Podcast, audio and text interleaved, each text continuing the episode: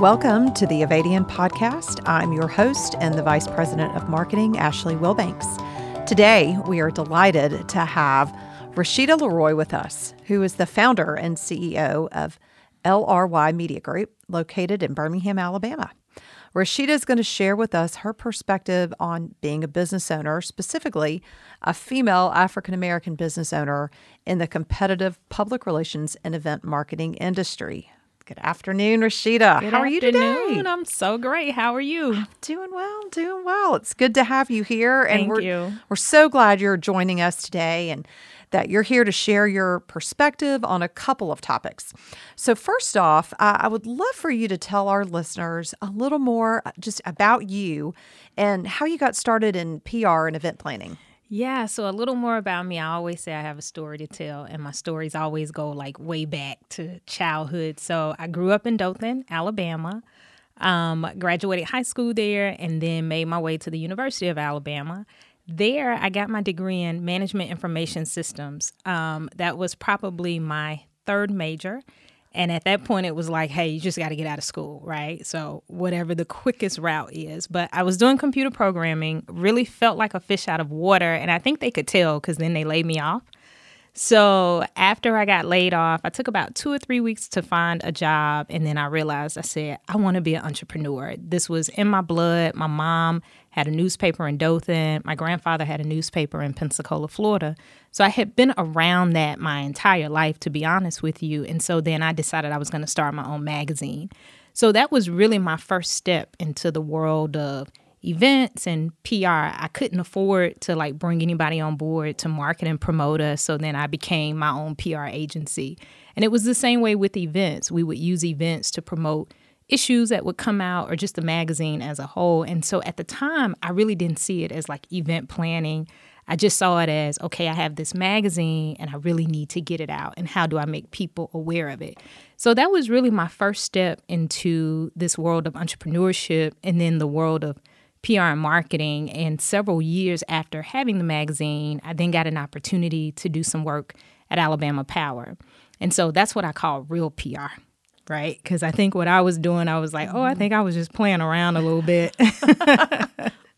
but when I got to Alabama Power and I started in the PR department and it was just amazing to be around so many people who like they were experts this is what they went to school for and they were really like you know, in their craft. And so I literally saw it. I said, okay, this is no longer a job. This is like school for me. And I'm coming in and I'm being paid to really learn. So that was really my first step into the marketing, the PR, and the event space. And it really went from there with LRY Media Group. That's that's great. Um, so it's important for everyone to know more about you and to understand kind of your drive and your passion. So tell us what was that catalyst for you to go out on your own and to to start LRY Media Group? Yeah, so, you know, coming from a family of entrepreneurs, again, I had been around, you know, business pretty much my entire life. And so even when I was working in corporate America, I would always say, I'm going to be the CEO of something, right? I didn't really know what it was, but I knew that there was this entrepreneur inside of me. And so I remember, you know, being at work one day thinking, well, this landscape has changed slightly. This might be the perfect time for me to start realizing, okay, what do I want to do the next five years or the next 10 years? And so it was just that spark inside of me. It was like, you know, you wanted to go back into business for yourself. You've come here, you've built some great skills, some great relationships. And so, how do you now take that out into this world and build your own business again. Because even with the magazine, we were in business for almost seven years. Uh, I would say maybe five of those years I was doing it solely. Um, and then maybe a job here or there, because you know, as an entrepreneur, you just never really know. Right. So mm-hmm. so it just really hit me. It was like you've really gained these skills, you've built these great relationships, and so this might be an opportunity for you to strike out on your own. Um, and just with some great support, the leadership at the company, they said, hey, if this is something you really want to do, you know, we'll support you in your efforts. There were other companies that we were partnering with when I was in corporate America who then said, okay, if you're going to go out on your own, then we have some work for you as well. So that client base came very quickly and it just it felt like the right thing and honestly i tell people every day when i left i had no clue what was going to happen it was just like you're going to either sink or like you're going to swim and then swimming became no choice. It was like sinking was no longer an option. And so, what are you going to do every day to come in and make sure that this is a success? So, it was just that spark inside of me that said, hey, if you're going to go, you better go. And that's, that's what I did. Well, and for everyone out there listening to this, if you get an endorsement from Alabama Power or any other company, corporate company like that, um, that, that you're good to go to do Absolutely. this. There's no bigger compliment than that. Absolutely. So, I mean, you know, I definitely tip my cap to you on that one. Um, one thing I do want to bring up and, and have you talk a little bit about, in case some of our listeners did not already know this, that your company was responsible and played a big role in the World Games Yes. that were just here in Birmingham.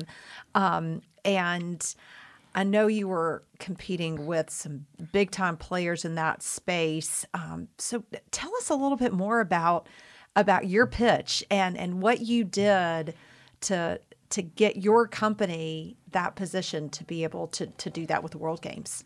Yeah, absolutely. So the World Games was an amazing experience. Literally from the very first meeting we went to at the Crossplex where they said, "Hey, if you own a business, we want you to know about the opportunities that are available."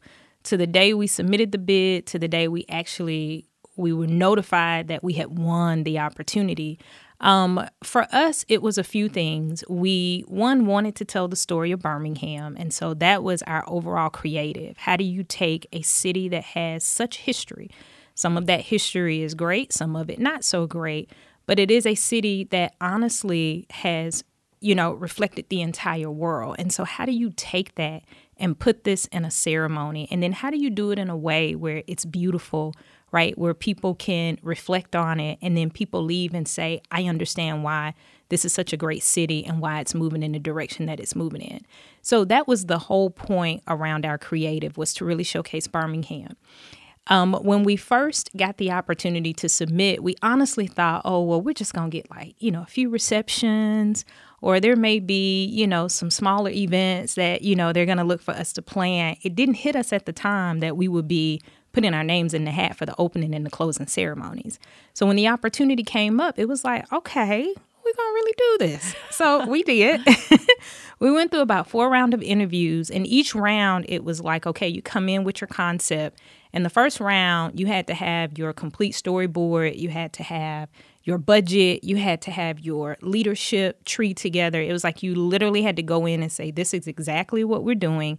This is how we're going to do it. And then this is the team that's going to execute it. And by the way, I need you to give me a $100 million to do it all. Um, so that was like first round.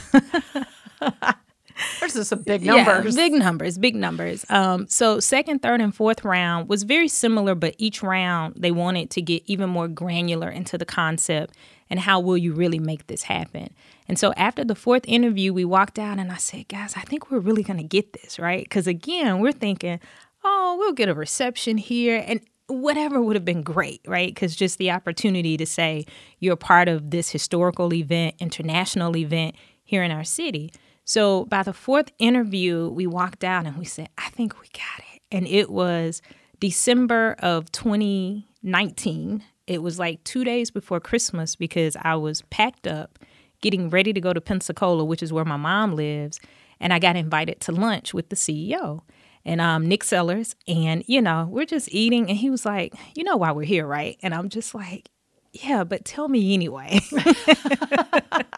I like formality in right. these Like, situations. I don't want to make assumptions. You know, you may be trying to let me down easy. I don't know. So anyway, he was like, "You got the bid," and I was just like, "Thank you, Jesus." yeah. Um, but it was really exciting again to have that opportunity. But our whole goal was to tell the story of Birmingham, and so I think we did that very well in our opening ceremony. Just going through Birmingham's history. We started it as if it was a timeline, and then how do you take those major events? And again, our goal was to make it beautiful. Like at the end of the day, we just wanted you to walk away being proud of your city.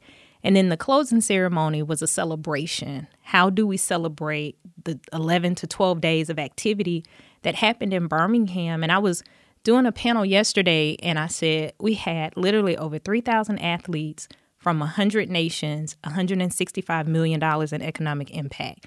That was so amazing. And going into the ceremony, nobody knew what those numbers would 100% be, but we knew we were going to be successful. And so that says we were successful, and the closing was all about that celebration. And we also produced the World Games Plaza, which was the 11 day fan zone. And we had three live concerts that were a part of that. And each one of those shows, the first show, uh, I think we had close to 3,000 people show. Second show was Lupe Fiasco. We had about mm-hmm. 5,000. And then Big Boi was our final show, which I think came close to seven or 8,000 people. So just throughout, it was just an amazing experience. And to, you know, have that opportunity, it's it's been, I don't know, I just keep saying the word amazing. That's that's what comes to mind for those of us that live in Birmingham, to have someone tell this tell the story of Birmingham and bring that honest perspective, mm-hmm. a company out of New York or San Francisco or Los Angeles isn't going to be able to do that in the same way. But when I think about the importance of telling that story mm-hmm. to the visitors and the athletes that were here from all over the world is incredible and and necessary. Um, and then just to have the whole wonderful event culminate in that amazing celebration was was great. I yeah. I got to watch it and and was just marveled at all of it and am proud that your company got to got the opportunity to produce that because I do think that it is important that you know Birmingham worked hard to get the event and then to have a Birmingham company yeah. do that. You know, locals got to support local. Absolutely. Always. And I'll, I'll, add this. We, I mean, we made a bit of history uh, by being the first like black female owned company to produce a ceremony like that for the World Games. For it to be in Birmingham, I mean, it's just so fitting, understanding our history. And, you know, again, for us, it was just like we got an opportunity so we're going to bring other black owned businesses to the table to have an opportunity as well. So it just it became full circle moments throughout pre-planning once we hit the week of the games and even when it was all over with the success of it and what people saw. There were over I think 3 million people worldwide who saw it on TV. You know, and it was just like to know that our work went that far it just there some days there are no words to describe it. I, I bet. And so for anybody else out there looking for major event planning. Hey, we're here. there you go. Exactly. They've got the expertise. So speaking of um, event planning, you know, another big feather in in your cap is the incredible job that you all do on uh, high profile events such as the Magic City Classic. Yes. And I would love to get your perspective on how you and your company kind of helped shake up this storied and traditional event to appeal to all audiences. Absolutely. So, Magic City Classic, like, you know, you can smell it in the air. Like that week mm-hmm. of, it just, you walk out and you like, I smell Magic City Classic and you, it is on at that point. It is also, you know, a week of activities. Like I tell people, you need to get here on Sunday and you leave on the next Monday because you literally need Sunday the entire day to recover. So those are the rules of engagement. So that's number one. But we are, we are. Um, I, I want to shout out first uh, the two schools, Alabama State, Alabama A&M, because without them, there is no Magic City Classic. Um, and those are two of the best HBCUs in our state. And so we enjoy working with them. Um, Bruno Event Team and the Alabama Sports Foundation, they produce the uh, official game day activities. And so we partner with them and we're always excited when they, you know, start to promote Magic City Classic. And so we've been able to provide these ancillary events, right, um, that do a few things that we set out to do. One, it is like the largest event in Alabama, right? the largest HBCU classic. And so using Birmingham to say, come here and we can show you a number of things. We know how to host large scale complex events. If you want to do work here, if you want to bring your business here, it's like Magic City Classic is that recipe where we blend all of these things together and then it comes out literally magical. So we've been able to produce from the Mayor's Green Carpet Affair, where we get over 3,000 people straight from the Birmingham community to come out and support. We do a day party that supports entrepreneurs um, and we celebrate Black excellence. And then what we do on Friday night, I think it's just an opportunity for our corporations to come together and support those schools and really say thank you. Thank you for being in our state. Thank you for the pipeline of students that you're producing, you know. And after that, I always say it's a party with a purpose, um, but it becomes just this biggest party with a purpose that we've ever seen. And so to be one of, I think, the creators, I have to always give props to one of my mentors, John Hudson, who really said, okay, we need something that is parallel to the game, but also gives our leaders an opportunity to say what Birmingham really is, what our future is, and then using Magic City Classic as really that platform to do that. And then I've just been able to creatively keep that going. Um, so it was a great vision to start with. And we are probably 12 or 13 years now in the game with those events that we produce. And really starting to see how it's just elevating Magic City Classic just all over. And such a huge economic impact for the city of Birmingham. Uh, I mean, for two, like you said, story HBCUs that are not located in Birmingham. Right. So it's one of those rich traditions that as a city we, we want to keep and to continue to celebrate and, and have mm-hmm. the alums come back and, and want to celebrate no matter where they're living and celebrate right. Birmingham as well. And you have people who they'll tell you, like from the day they started coming to Magic City Classic, they have never missed a Magic City Classic with the exception of COVID. Mm-hmm. When it didn't happen. So, I mean, what we're in the 80, do we know the year? 87th, maybe. I could be a little off. But I mean, so that means you have people who have been coming here for 80 plus years for this game. Yeah, that's that's amazing. That's, it's incredible. It really is. Well, so March starts Women's History Month. Yes. And as an African American woman and business owner, I would love for you to share with us the importance of women and specifically African American women in business and pushing that entrepreneurial spirit. Yeah, so one thing I reflect on, I saw an article and I believe it was in Forbes that black women, we are the largest growing entrepreneurial group in the country right now. And that's amazing. That is amazing. Um, when I think about the importance of black women, black women owned business and entrepreneurship, you know, it takes me way back, right? One thing to note is we have always been the backbone of something, right? We're the backbone of the family, we're the backbone of institutions, we're the backbone of movements. And so to know that we are now making up this group of entrepreneurs and successful entrepreneurs, I think that says a lot. I also think that it's important that we are in this space just because we need to inspire the next generation of young black women that are coming behind us. And that's whether you go into a corporate job, if you go into the military, if you decide to start your own business, whatever the case may be, to be able to look and say, there is this population of black women who are doing these successful things, and I have some shoulders that I can truly stand on. I think that's amazing. So I think it's just important too that we provide a blueprint. When I think about me coming into entrepreneurship, I had my grandfather and my mother and even my uncle.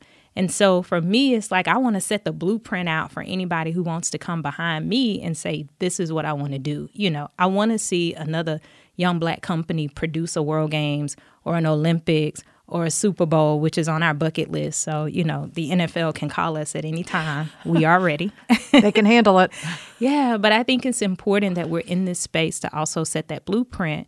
So for, you know, others that come behind us, is we're not starting over. It is I have something that I can learn from, somebody who can help or teach me, and just somebody who can inspire me to be the best that I can be. So that is a great segue into my next question, which is if you would share with us, uh, tell us about some women in your life that have been inspirational to you in your journey. Yeah. So I always have my top three, no matter who asked this question. And this is not necessarily in any particular order, but Michelle Obama is like ultimate, right? Like there is, she is so graceful.